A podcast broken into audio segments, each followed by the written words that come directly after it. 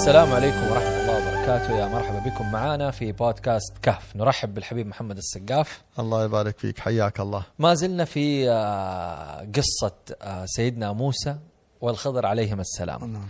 آه، نبغى نتعلم سويا يا حبيب إحنا والمشاهدين أسرار هذه الرحلة ما بين سيدنا موسى والخضر.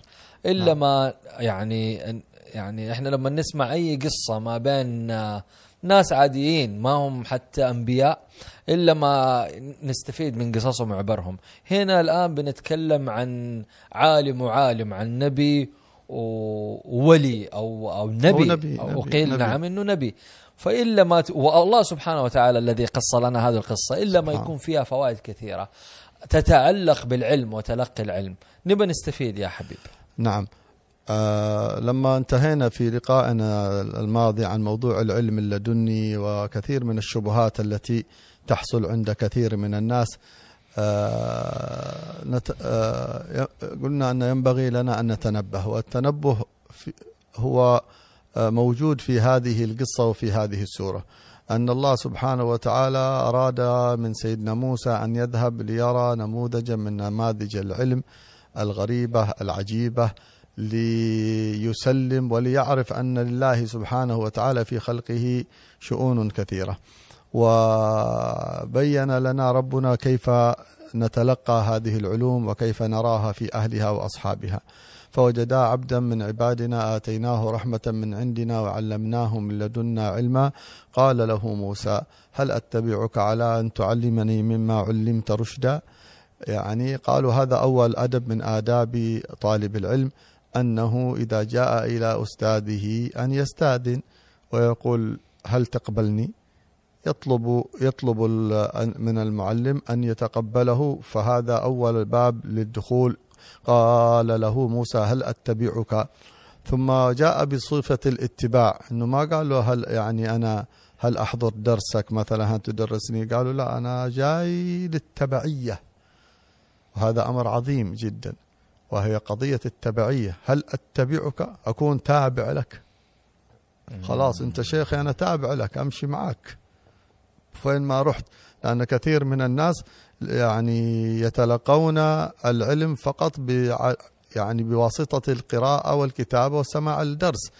والعلم كما تلقاه الصحابة من النبي صلى الله عليه وسلم الصحابة اسمهم صحابة.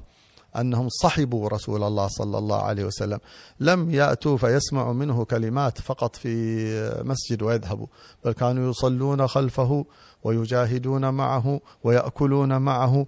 ونقل لنا الدين من صحبة رسول الله لا من دروس ومحاضرات رسول الله. الدين نقل من صحبته لا من خلال دروس وحلقة كان يعقدها يدرس فيها ويدخل بيته. فهذا هو الأصل في طلب العلم هو الات- هو التبعية وال- والصحبة والمجالسة والخدمة. قال هل أتبعك على أن تعلمني مما علمت رشدا؟ فأولا جاء مسلما جاء متأدبا جاء مقدما التبعية جاء معترفا له بأنه علم عل- علما رشيدا من لدن الله سبحانه وتعالى عنده خبر. قال مما علمني مما علمت. يعني ما قال له علمني من علمك. ما قال له من علمك. قال علمني مما علمت. ف يعني أنني أعلم وأعترف أنك أنت عبد مفتوح عليك من لدن الله عندك علم علم من لدن الله مما علمت. نعم. آه، رشدا. فكلها هذه بينت مقدمة هائلة جدا في كليمات دلت على صدق سيدنا موسى في رغبته وفي جده وفي فهمه وفي أدبه لتلقي العلم. قال يعني هذا باختصار وهناك تفصيل نعم. أكثر. قال إنك لن تستطيع معي صبرا.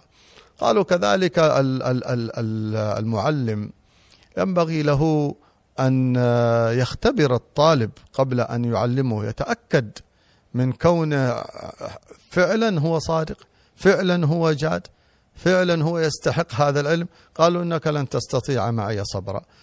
ذلك لأن سيدنا الخضر يعلم أن سيدنا موسى صاحب شريعة وأنه هو صاحب تكليف بعلم غير ما هو عند سيدنا موسى.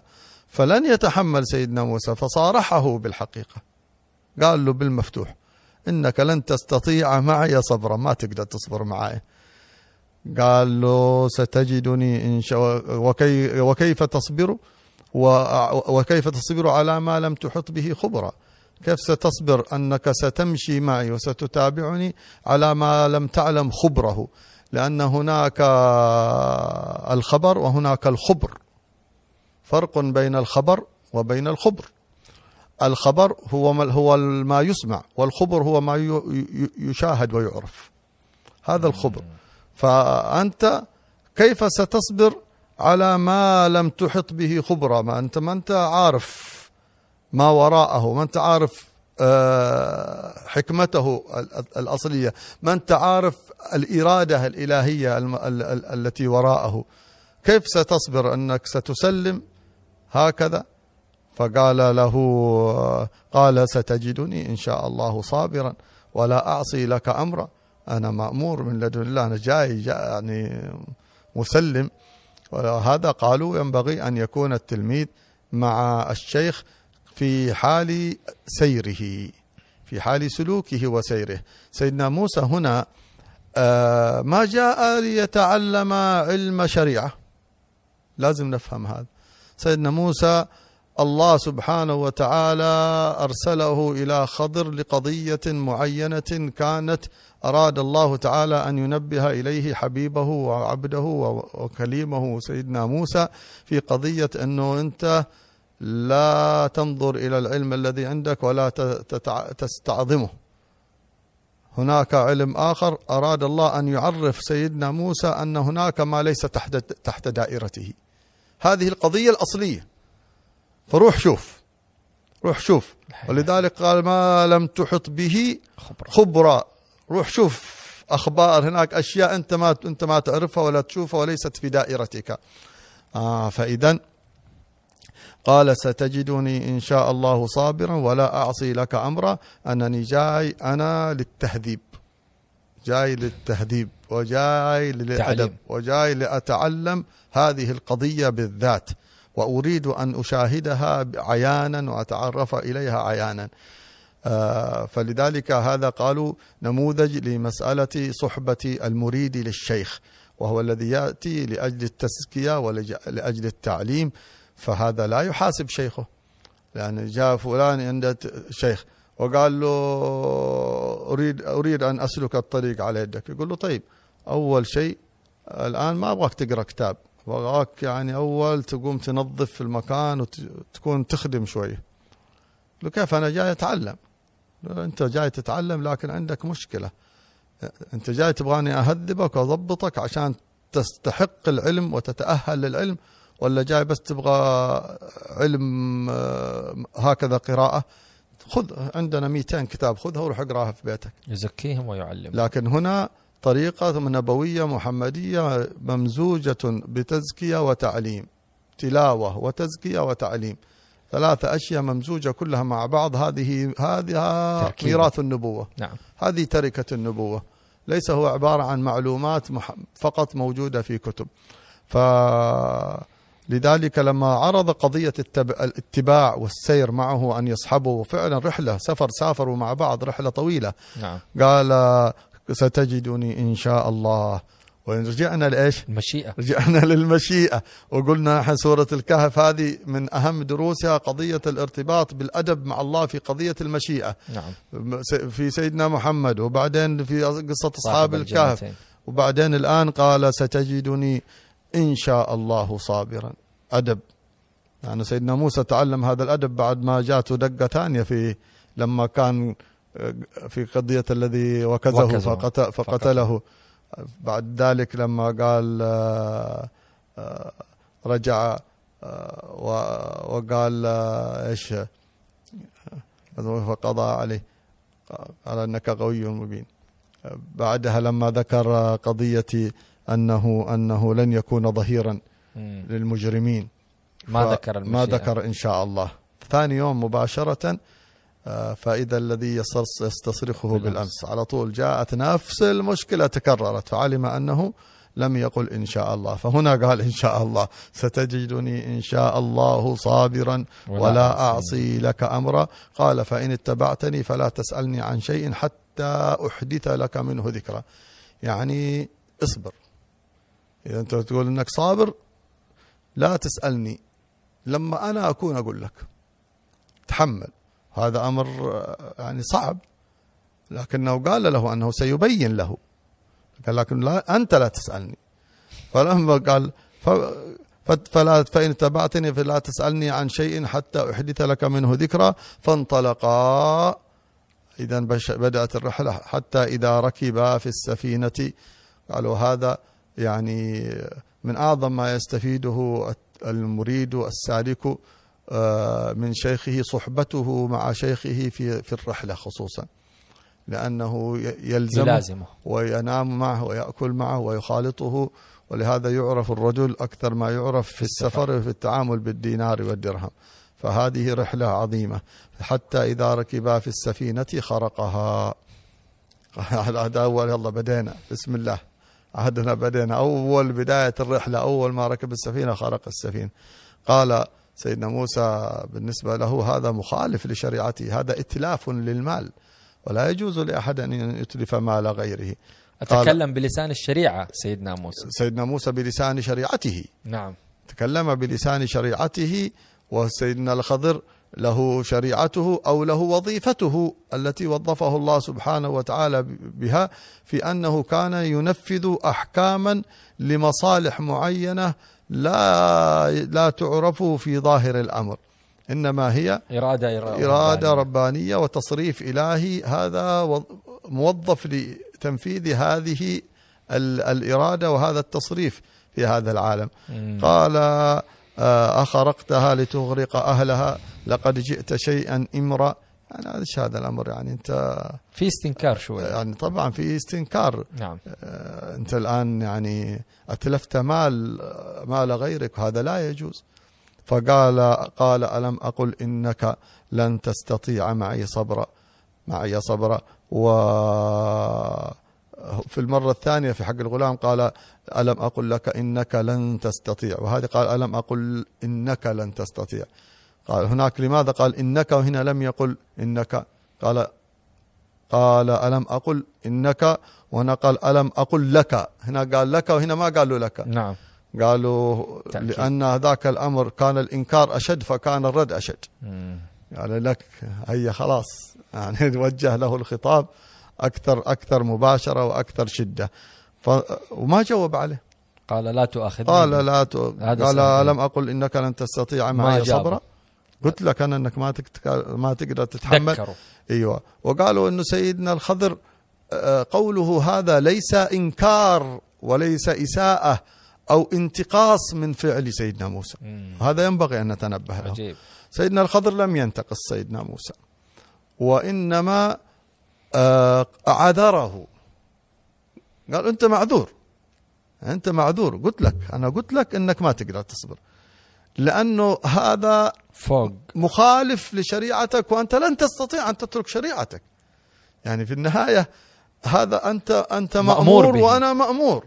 يا الله. والأمرين الله الله. يعني كأنهم. ضد أنت بعض. مأمور بظاهر ب- ب- بباطن وأنت لك شريعتك وأنا لي حكمي. فأنت معذور وأنا معذور. أي, أي كان لابد أن. أن أن ينك... يستنكر هذا الفعل سيدنا موسى. كان لابد كان يستنكر. كان واجبا عليه أن ينكر. لو ما نكر هذا معناته في يعني إشكاله سي في إشكال يعني عليه. أيوة، في إشكال. إنه مأمور ب... ب... إنكار المنكر واجب. عجيب. إنكار المنكر واجب. فكيف يترك ما هو واجب عليه ولازم عليه. فما هو انتقاص في حقه؟ قال لا تؤاخذني بما نسيت ولا ترهقني من أمري عسرا. يعني اولا إنني نسيت. ثانيا يعني هذا أمر مرهق عسير. يعني معلش تحملني لأنه هذا بالنسبة لي حاجة صعبة علي. كيف, اتحمل مثل هذا نعم. الشيء؟ طيب ما قال له إيش الحكمة؟ فانطلقا حتى إذا لقيا غلاما فقتله قال أقتلت نفسا زكية بغير نفس لقد جئت شيئا نكرا مصيبة. طيب سفينة وخشب وفلوس هذا قتل قتل. آدمي هذا إزهاق روح. نعم.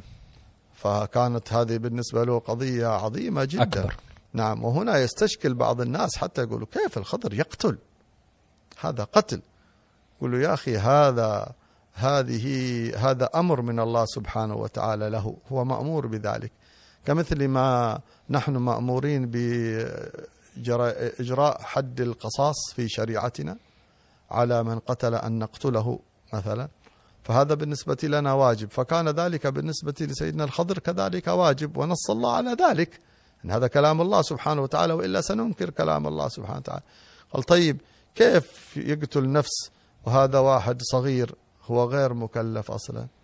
وكيف يدري وكيف آه، آه، يتأكد أنه هذا طيب سيكون قتله أولى من بقائه؟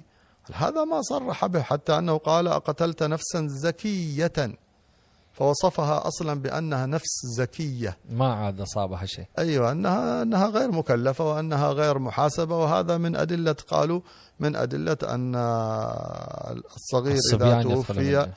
في صغره لأنه قال غلاما والغلام هنا هو دون البلوغ. دون التكليف. أي دون التكليف والبلوغ. فدليل على أنه من مات في هذا العمر أنه لا يحاسب. وأنه يدخل الجنة إن شاء الله لأنه قال نفسا زكية. بغير نفس أي بغير بغير. قصاص. نعم. قال لقد جئت شيئا نكرا هذا منكر كبير. آه، قال ألم أقل لك إن ألم أقل لك, لك. إنك لن تستطيع معي صبرا؟ ثاني مرة. قلت لك. فكذلك هذا يدل على أن سيدنا الخضر كذلك عنده صبر عنده آه، أدب أنه تقبل منه المرة الثانية. قال إن سألتك عن شيء بعدها فلا تصاحبني قد بلغت من لدني عذرا. قالوا هذا أخذ أهل العلم منه عدد من الدروس في قضية التعليم وهو قضية أن الإنسان يعذر ثلاثا وأن المعلم يعذر التلميذ ثلاثا. يعني غلط أول مرة طيب يحذره. ثاني مرة يكون التحذير أشد. أشد. ثالث مرة فله الحق أن يتخذ معه إجراء وله الحق أن يصبر. يعني يمكن أن يصبر عليه أكثر ويمكن أن يعني يحق لك الآن كمعلم بعد المرة الثالثة أن تتخذ مع هذا التلميذ إجراء ولو أن تفصله من المدرسة أو تطرده أو تبعده عنك. ولك الحق كذلك إذا عندك القدرة على الصبر فلتصبر. أما ما دون ذلك فلا يصح للمعلم أن التلميذ يرتكب الخطأ الواحد فيقصيه بسببه. نعم. لا بد له أن يصبر. فأدن أدنى حد الصبر كم؟ الثلاث الثلاثة. هذا أدنى حد الصبر على التلميذ. وسيدنا موسى هنا هنا قال النبي صلى الله عليه وسلم. وددنا لو أن موسى لو أن لو وددت أو لو أن أخي موسى كان قد صبر فنتعلم أكثر. ما اللهم صل وسلم عليه. ما أعجب هذا الحبيب النبي عليه الصلاة والسلام. يقول آه، لو كنا نبغى نتعلم أكثر. آه، فكان ذلك دل على أنه أرقى وأعلى من جميع الأنبياء والمرسلين أنه هو كان عنده الرغبة في أن يتعلم وهو سيد المعلمين والمتعلمين والذي لا يحتاج إلى علم أحد وقد علمه الله علم الأولين والآخرين ويقول مثل هذا الكلام وددنا أن لو نتعلم أكثر. عليه أفضل الصلاة والسلام. فسيدنا موسى قالوا أنه كأنه خلاص أعذر نفسه وأنه خلاص وصلت الرسالة التي أراد الله أن يعلمه إياها. يعني يا رب أنا خلاص فهمت. المفهوم الرسالة الم- المطلوب أن أتعلمها تعل- تعلمتها. فسيدنا موسى قال إن سألتك عن شيء بعدها فلا تصاحبني. قد بلغت من لدني عذرا يعني بلغت إلى حد العذر. الآن أنت معذور أنك لو تبغى تتركني ما قال له الخضر. ما قال له الثالثة كان سيستمر معه. لكن سيدنا موسى خلاص قال أنا أكثر من كذا كمان خلاص. كل واحدة تجي كل واحدة أكبر من اللي قبلها. ف آه، على قولهم حط على نفسه في خانة ال- الاحتياط على طول. فانطلقا حتى إذا أتيا أهل قرية استطعما أهلها فأبوا أن يضيفوهما فوجدا فيها جدارا يريد أن ينقض فأقامه قال لو شئت لاتخذت عليه أجرا لما أتيا إلى أهلها إلى هذه القرية وأهل هذه القرية استطعما أهلها في قضية الاستطعام هذا قالوا أولا أنهما يعني طلبوا طعام ما طلبوا مال أو طلبوا فهذا أوضح ما يكون وأجلى ما يكون حاجة. حاجة. للحاجة ثم أن هنا قضية مهمة أن الله سبحانه وتعالى ذكر قضية الإجابة فأض- فأبوا أن يضيفوهما. وهذا نزه الأنبياء أن تكون مسألتهم كانت مسألة سؤال. ما يتأتى أن يكون أنبياء يشحتون. يعني مم. إنما قال آه، آه، قال استطعما أهلهما لم يكن ذلك على سبيل السؤال. سألا أهلهما الطعام. لا إنما كانوا إنما أنما أنهم كانوا تعرضوا للضيافة أو أن أو طلبوا شيئا من الشراء. كله يدخل ضمن هذا والأولى في حق الأنبياء أن ننزههم عن قضية المسألة. قال فأبوا أن يضيفوهما. يعني ما أحد ضيفهم لأنهم هم لو لم تكن ضيافة ما كانوا سيقبلونها لأن ال- الأنبياء لا يقبلون الصدقة. نعم. إنما يقبلون الهدية كما كان حال نبينا صلى الله عليه وسلم. قال آه، هذول أهل القرية كلهم ما رضيوا حتى يضيفوهم. فوجدا فيها جدارا يريد أن ينقض. يعني الجدار هذا يريد يعني يكاد. يطيح. أيوة. يسقط. أما قضية الإرادة هنا فهي مجازية أنها أن أن قرب سقوطه كأنه إرادة للسقوط. نعم. وبعضهم قالوا أنها إرادة حقيقية لأن الله سبحانه وتعالى هو الحاكم على هذا الوجود كله وكل شيء في هذا الوجود آه، يسبح وينفذ أوامر الله سبحانه وتعالى. فإذا قال له الله اندك يندك.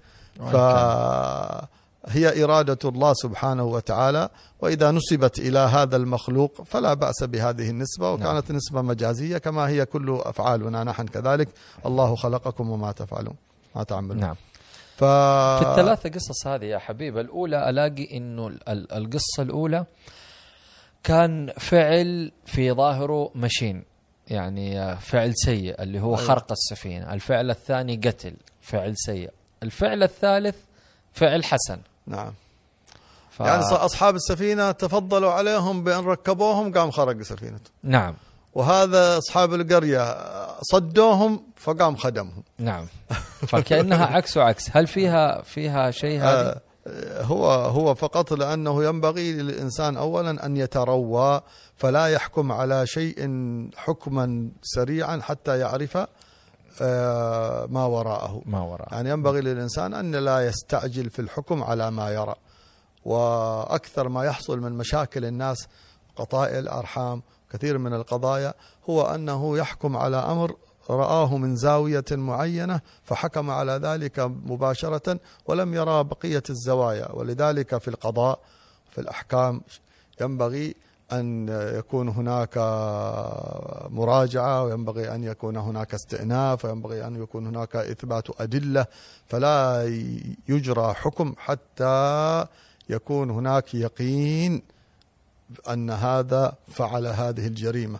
ولو حصل هناك شيء من الشك يسلب اليقين فلا يجوز أن يجرى ذلك الحكم أو ذلك القصاص أو الحد على إنسان مع وجود هذا الشك. لابد أن يكون هناك أدلة يعني قطعية تدل على أن هذا فعل هذه الجريمة. نعم. فلذلك ينبغي التثبت آه، تماما.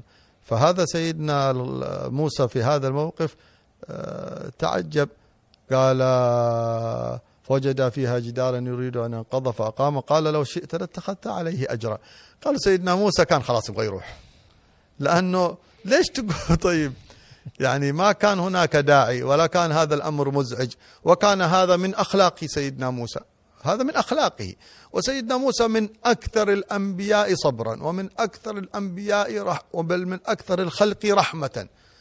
يعني رح بني بنو إسرائيل الذي فعلوه به ليس بقليل وهو يستغفر لهم ويدعي لهم. وآتينا موسى سلطانا مبينا. ولا زال يعني يقول آه إنما هي فتنتك. تضل بها من تشاء وتهدي من تشاء.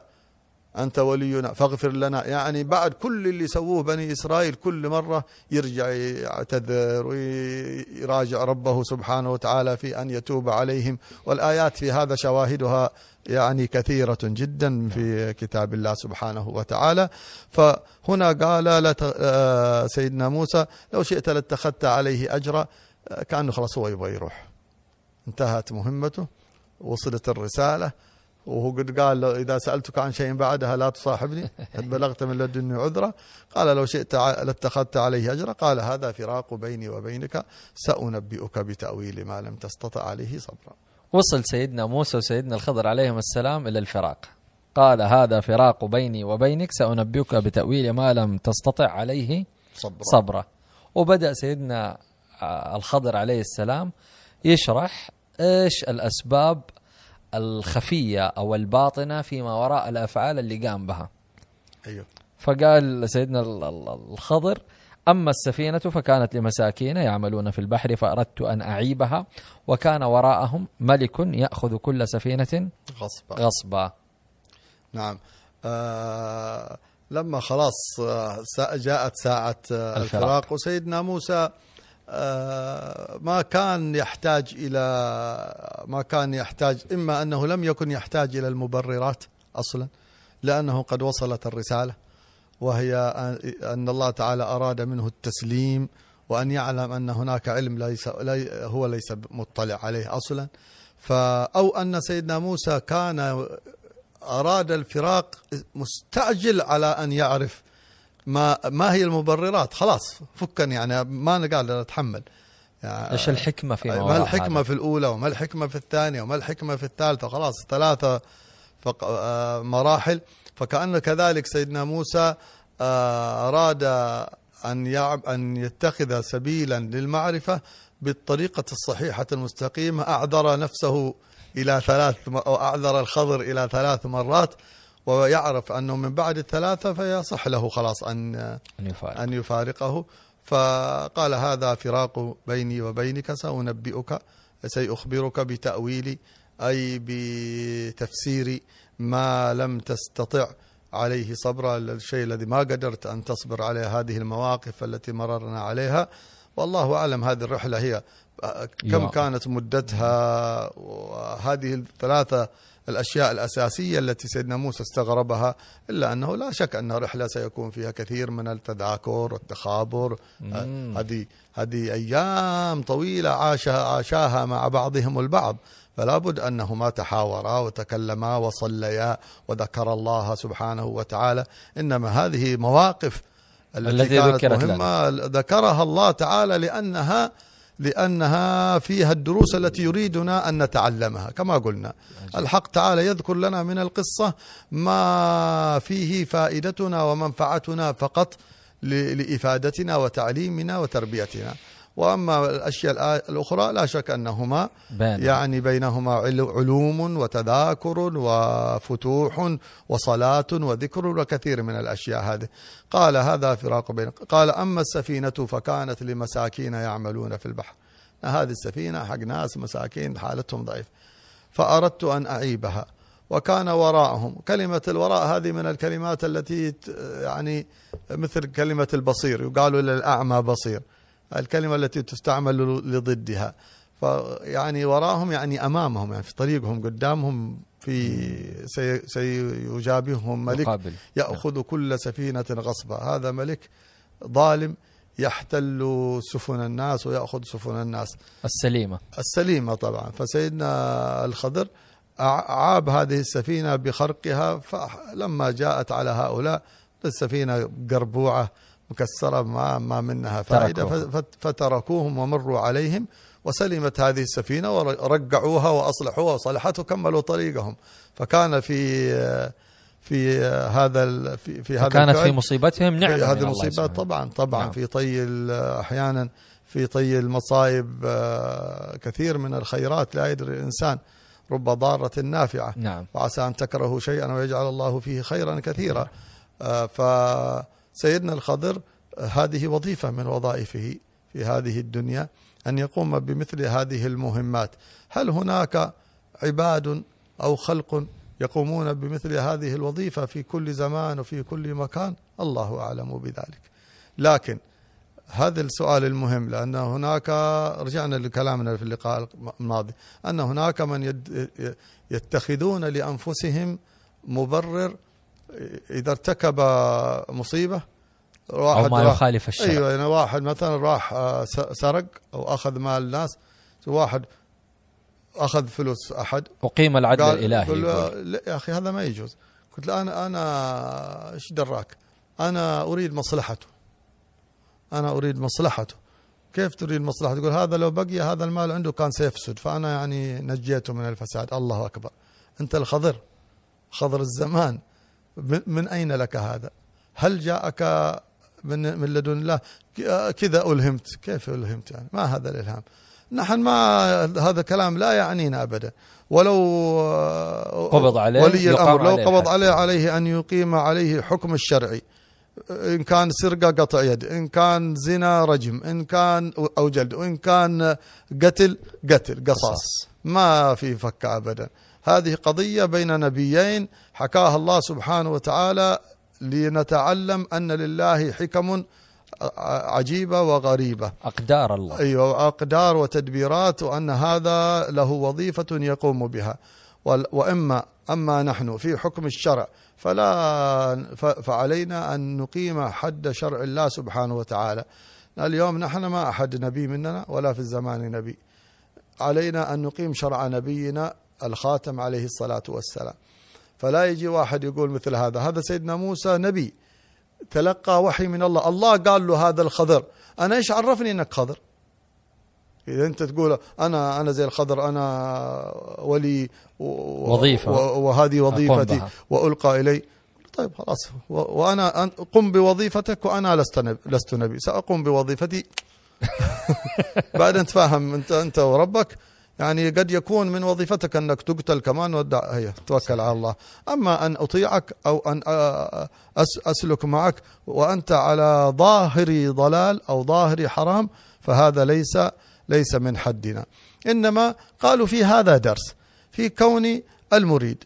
إذا سلك مع شيخ ورأى شيئا ينكره أو, أو يستغربه مما هو ليس من حد المنكر المجمع عليه. يعني شيء آه، اشتبه عليه شك فيه. فمن حق هذا المريد أن يسأل الشيخ أو أن يصبر حتى يحدثه الشيخ عن بيان ذلك الأمر الذي شوش عليه وأن هذا من حد الأدب الذي نتأد- نتأدبه. نحن في حدنا كوننا لسنا بأنبياء. وهذا ينبغي أن نميز. تمام يا نزار؟ هذا ينبغي أن نميز لأن أنا أسمع بعض الناس ونشوف بعض الناس. والذي ذكرتهم لنا في اللقاء السابق الذي يقول لك أنا أسمع وأنا عندي ملهم وأنا عندي آه، قرين لكن يسميه إيش سم... قلت لي أنت سماه إيش يعني؟ آه إبراهيم. إبراهام ولا الثاني اللي عنده ما أدري مين وإنه في واحد رو يعني روح تكلم. روح تلقي إليه. يا أخي روح من هذه اللي تلقي اليه ما عندنا نحن إلقاء إلا علم لدني أو سيدنا الروح القدس سيدنا جبريل ينزل وحي على الأنبياء أو إلهام من الله سبحانه وتعالى وعلم من الله لدني سبحانه وتعالى. وأما هذه التخاريف إشكالية كبيرة فيها. فهذا قلنا نحن علينا حدنا الشريعة والالتزام بها وهذه قضية بين نبيين كما وضحنا ذلك. آه قال وكان وراء وكان وراءهم ملك يأخذ كل سفينة غصبا فوضح له. وأما الغلام فكان أبواه مؤمنين فخشي فخشينا أن يرهقهما طغيانا وكفرا فأردنا أن يبدلهما ربهما خيرا منه زكاة وأقرب رحما. فسيدنا الخضر آه إنما كان قتله لهذا الغلام رحمة به ورحمة بأهله رحمة من طرفين وإن كان في ظاهرها يعني مؤلمة. وكذلك كثير من أقدار الله سبحانه وتعالى التي تجري. كم يجري لنا في حياتنا من أحداث ويكون فيها مصلحتنا من حيث لا ندري. كم من إنسان آه، سجن وكان في سجنه هذا خير كبير. كم من إنسان أفلس وكان في إفلاسه هذا خير كثير. وهكذا. فينبغي للإنسان أن يكون حسن الظن بالله سبحانه وتعالى. آه، هل لأحد أن يفعل مثل هذا الفعل؟ قال ليس لأحد أن يفعل مثل هذا الفعل. هذا عبد مأمور من لدن, من لدن الله أوحي إليه من لدن الله تعالى وأمر من الله تعالى أن ينفذ هذا الحكم فلا بد أن ينفذه. وكان هذا الحكم هو عين الرحمة ومحض الرحمة. فكان يعني رحمة بالولد. أنه كان لو كبر لكفر. وكان رحمة بالأب بالآباء أن هذا الولد لو كان كبر لأوصلهما إلى الكفر والعياذ بالله تعالى والطغيان. فكان فيه في هذا القتل نجاة الطرفين. نعم. نعم. فأردنا أن يبدلهما ربهما خيرا منه زكاة. ولما ذكر الإبدال نسبه إلى الله سبحانه وتعالى قال أن يبدلهما ربهما. أنا هذا أنا ليس ليس من فعلي. أنا قمت بحد وظيفتي فقط. أما الباقي هذا والأشياء كلها ترجع إلى الله سبحانه وتعالى. وأما الجدار فكان لغلامين يتيمين في المدينة وكان لهم وكان أبوهما صالح وكان آه، تحته كنز لهما وكان أبوهما صالحا. هذا الغلامين كانوا فقراء كان بيتهم يعني آئل للسقوط كما يقولون جدار من جدارات نعم. البيت خلاص. وفي كنز تحت. بيت وتحته كنز مخبى لو طاح بيبان. أيوه لو طاح سيظهر هذا الكنز وهما صغار لم يتأهلا بعد. فلو انكشف الكنز في حال الطفولة وفي حال الصغر فإن بيضيق. هذا يعني سيتسبب في آه، سرقة هذا الكنز يأخذه الناس عليهم. فحفظ لهما هذا الكنز. وسبب الحفظ كان أبوهما صالحا. قالوا كان هذا جدهم السابع من جهة الأم. وهنا مجموعة من الفوائد. أولا أن آه، الأب الصالح له أثر عظيم في أولاده وفي ذريته وكان أبوهما صالحا دائما يستشهدون بهذا. أن كثير من الخير الذي ينال كثير من الناس تجي تلاقيه في الحقيقة ببركة أب أو أم أو جد صالح هم الآن في هذا الخير. ولهذا ينظر إلى آل بيت النبي صلى الله عليه وسلم إذا كان هذا هذين يتيمين من بني إسرائيل حفظ لهما كنزهما بسبب الأب الصالح أو الجد السابع الجد الصالح فكيف بمن كان جدهم النبي صلى الله عليه وآله وصحبه وسلم؟ فلهذا قالوا في هذا نوع من الرمزية. نعم. أن كأن هذا الكنز هو السر والنور والصلاح والولاية مخبأة لهؤلاء الناس فيبقى هكذا محفوظ حتى يتأهلون. كما قال الله سبحانه وتعالى وابتلوا اليتامى حتى إذا بلغوا النكاح فإن آنستم منه رشدا فادفعوا إليهم أموالهم. يعني انتظروهم حتى يبلغوا الرشد. فكذلك هذه الأسرار والبركات أحيانا أمور ربانية ودائع قلبية ربانية إلهية تبقى للإنسان ببركة جد من أجداده الصالحين. فمثل سيدنا الخضر كان له وظيفة في مثل هذه الوظائف ويقولون أن كثير من الشيوخ الصالحين من أهل النور وأهل الولاية والصلاح يعني يأتي إليهم الولد الصالح أو ربما هم يرعون شخص يعرفون أن هذا يعني سيكون يوما من الأيام من عباد الله الصالحين يلوح عليهم أثر, أثر ذلك وبسبب ما ترك لهم آباؤهم من أثر العمل الصالح وبركة العمل الصالح مثل ما قال الله سبحانه وتعالى وآية ملكه أن يأتيكم وآية ملكه أن يأتيكم التابوت فيه سكينة من ربكم وبقية مما ترك آل موسى وآل هارون تحمله الملائكة. صندوق مخبأ أشياء فيه من بركات آثار ملابس آل موسى وآل هارون كان فيه دلالة على النصر وفيه سببية معنوية للنصر وكان هذا مخبأ. فلما جاء حينه ووقته وأذن الله تعالى لطالوت وسيدنا داود في جيشه كذلك أن يقاتلوا جاء أن يقاتلوا جالوت جاءت الملائكة تحمل هذا الكنز المعنوي المخبأ وهذا كنز حسي كذلك مخبأ نعم. لسيد لهذين الغلامين ببركة أبوهما. فقام سيدنا الخضر وساعده على ذلك سيدنا موسى قال وكان أبوهما صالحا فأراد ربك. وهنا قالوا سيدنا الخضر من أدبه. هكذا ينبغي أن يكون الأدب لما كان هذا العمل وإن كان كلها هي بأمر الله. نعم. إلا أن لما كان هذا العمل في ظاهره وباطنه خير نسبه إلى الله. قال فأراد ربك أن يبلغ أشدهما ويستخرجا كنزهما رحمة من ربك. فهناك قال فأردنا في قضية السفينة. نعم. وفي قضية فأردنا أن يبدلهما. كل يقول فأردنا فأردنا. فلما لأن هذا كان ظاهره شر وباطنه خير. فأما هذا لما كان ظاهره وباطنه خير فنسبه إلى الله. الله قال فأراد ربك أن يبلغا أشدهما ويستخرجا كنزهما رحمة من ربك. سيدنا الخضر قال الله في أول شيء؟ آتيناه رحمة. آه، آتيناه رحمة من من عندنا عندنا. فإذا وظيفته كلها مبنية على الرحمة. الرحمة. تبينت الآن هذه الرحمة في السفينة؟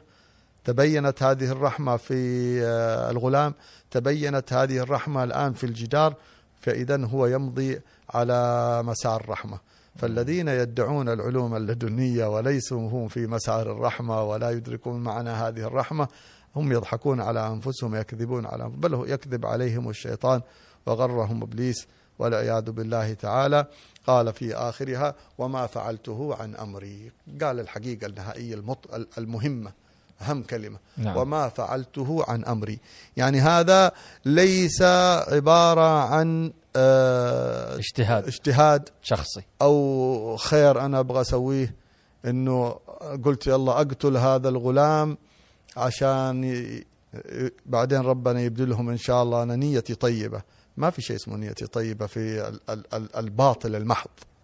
ما في شيء. تقتل- واحد صغير تقول يا أخي أنا حاسس هذا الولد شيطان.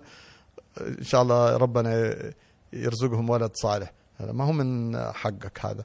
قال نعم. ف... وما فعلته عن أمري. هنا قال كثير من العلماء بأن الخضر نبي لأن هذا دليل وحي. قال وما فعلته عن أمري. أنا أنا عبد مأمور. هذه أوامر. من الله سبحانه وتعالى ذلك تأويل ما لم تسطع عليه صبرا هذا تفسير يلا توكل على الله. هذا اللي ما نعم. قدرت افهمه من من تصرفاتي هذه. وقد تتكلم بما تستطيع وتستطيع أن ال- الكلمة إذا قل معناها قل قل مبناها قل معناها. فقالوا ادبا من سيدنا الخضر ما قال له ها يعني قال له هذا ما لم تستطع آه، عليه صبرا. إنه أنت مش إنك ما استطعت آه، لقل- لقلة آه، صبرك نعم. إنما لأنك يعني ما لم تطلع على نعم. على التفسير والتأويل لذلك. نعم. نعم. كأنه في هذه القصص الثلاثة نشوف كيف أنه سر القدر نافذ. نعم. رحمة من الله سبحانه وتعالى. سواء علمنا هذا أو ما علمنا هذا. وأنه ال- العلم اللدني كان يتعلق ببيان أسرار الأقدار النافذة في هذه الحياة آه، سواء كانت في مظاهر الشر أو ما كانت في مظاهر الخير. نعم. حكم الله قايم حك- حكم الله ساري نافذ. ومن ناحيتنا يجب علينا التسليم. نعم. وهذه آه يعني أسس من أسس العلم الشرعي عندنا. أنه لابد أن يسلم الإنسان. إن نعم. كان الأمر خير يشكر الله على هذا. وإن كان الأمر فيه شر يصبر على هذا الأمر. فكله ساري بحكم الله وإرادته. إنه إنه من العلوم الآن المنتشرة يظن الإنسان فيها إنه الكون يسري بحكم الكون نفسه. نعم. الله سن القوانين وترك الكون والله قاعد يتفرج على الكون كيف يسري.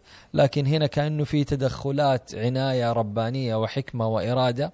وقدرة ربانية آه، يجري حكمها على هذا الكون. سبحان الله سبحانه وتعالى. يعني ولا يحيطون بشيء من علمه إلا بما شاء. لا لا تنتهي حكمه ولا تنتهي عجائبه في هذا الوجود سبحانه وتعالى. وكل يوم يظهر الله سبحانه وتعالى من عجائب حكمه لعباده ولخلقه إذا تأملوا وإذا تدبروا في آياته المقروءة وفي آياته المنظورة المر- المرئيه في هذا الوجود. نعم. عجائب عظيمة آه، له سبحانه وتعالى في علاه. آه، سيدنا الخضر عليه السلام كذلك في ما فيما يدور عن أخباره كذلك مسائل آه، هل هل سيدنا الخضر هذا موجود وعايش؟ وكما يقول كثير من الصالحين أنه اجتمع بالخضر وأن الله سبحانه وتعالى جعله أصلا آه، قائم بوظائف آه، مثل هذه باستمرار. فأكثر أهل العلم يقولون يقولون بذلك. وليس هناك مانع عقلي ولا مانع شرعي من من من كون ذلك موجود. نعم. وإنما اختلفوا الناس فيه. وهو سيدنا الخضر كله أصلا مشكل يعني أموره إشكال نعم. وقضيته أصلا فيها إشكال. وذكر بعض الأئمة أن الله سبحانه وتعالى جعل في هذا العالم توازنات عجيبة جدا. كون الله سبحانه وتعالى جعل في في هذا العالم شياطين وملائكة. هؤلاء يلهمون الخير وهؤلاء يلهمون الشر. هؤلاء مظهر النور هؤلاء مظهر النار والباطل والظلم والعياذ بالله تعالى. آه، جعل الله سبحانه وتعالى سيدتنا حواء تخلق من من ضلع آدم بدون وجود أم. ثم جعل الله سبحانه وتعالى سيدتنا سيدنا عيسى نعم. يولد من من أم بدون أب. آه، نوع من التوازنات يتكلم عنه أهل العلم وأهل المعرفة ويقولون جعل الله سبحانه وتعالى في الأرض من هم أعمارهم طويلة كمثل من الشيطان. نعم. الشيطان قال أنظرني إلى يوم يبعثون. قال إنك من المنظرين. فالشيطان أنظر وطال عمره. يعني الشيطان من قبل آدم عايش وإلى يومنا عايش وإلى آخر الزمان سيموت. لكن قرب الساعة سيموت. خلاص في آخر لحظات سيموت قريب من من من الساعة. فهذا أطال الله عمر إبليس آه، نكاية به واستدراجا ولكثره لتكثير ذنوبه والعياذ بالله تعالى. وبعض الروايات بل كثير من الروايات أن الدجال كذلك طويل عمره أنه موجود من قديم. نعم. حتى بعضهم قال أن الدجال ربما هو السامري المذكور في القرآن وبعضهم قال خلاف ذلك. إلا أن في الحديث الصحيح النبي صلى الله عليه وسلم آه لما جاءه تميم الداري وأخبره أنه في السفينة لقي الدجال والنبي صلى الله عليه وسلم صدقه في ذلك ووثق كلامه وقام على المنبر فأخبرهم بما أخبره به تميم الداري كل هذه يعني آه، تدل على أنه كذلك الاحتمال الأكبر في دلالات الروايات أن الدجال كذلك هو شخص موجود وأنه طول في عمره كثيرا حتى يكون آخر الزمان فيخرج. فلما كان كذلك قالوا فلا فلا يعني لا مانع من أن يكون في مظهر الخير كذلك. فالله تعالى رفع سيدنا عيسى إلى السماء حيا حياة دنيوية جسدية ويخرج إلى الدنيا في آخر الزمان ويقتل الدجال لأن الدجال في صورة عمر طويل كذلك دنيوية وسيخرج له هذا في صورة دنيوية لأن يخرج له في عالم برزخي روحاني. نعم. لا شك في ذلك. وكذلك رفع الله سيدنا إدريس قالوا أن الله تعالى رفع اثنين من الأنبياء إلى السماء أحياء لم يموتوا بعد لم يخرجوا من حياتهم الدنيوية. وابقى وبقي اثنين في في الأرض. وهما سيدنا الخضر وكذلك سيدنا إلياس عليهم السلام أن الله تعالى قد طول أعمارهما وانهما لهما وظيفة في هذا العالم وأن وظيفتهما هكذا. ما لها دخل بالخلق لا لها دخل بالشرايع لا هم أهل تصريف وظيفتهما آه، من الله سبحانه وتعالى مثل هذه تصريف أقدار الله. القضايا.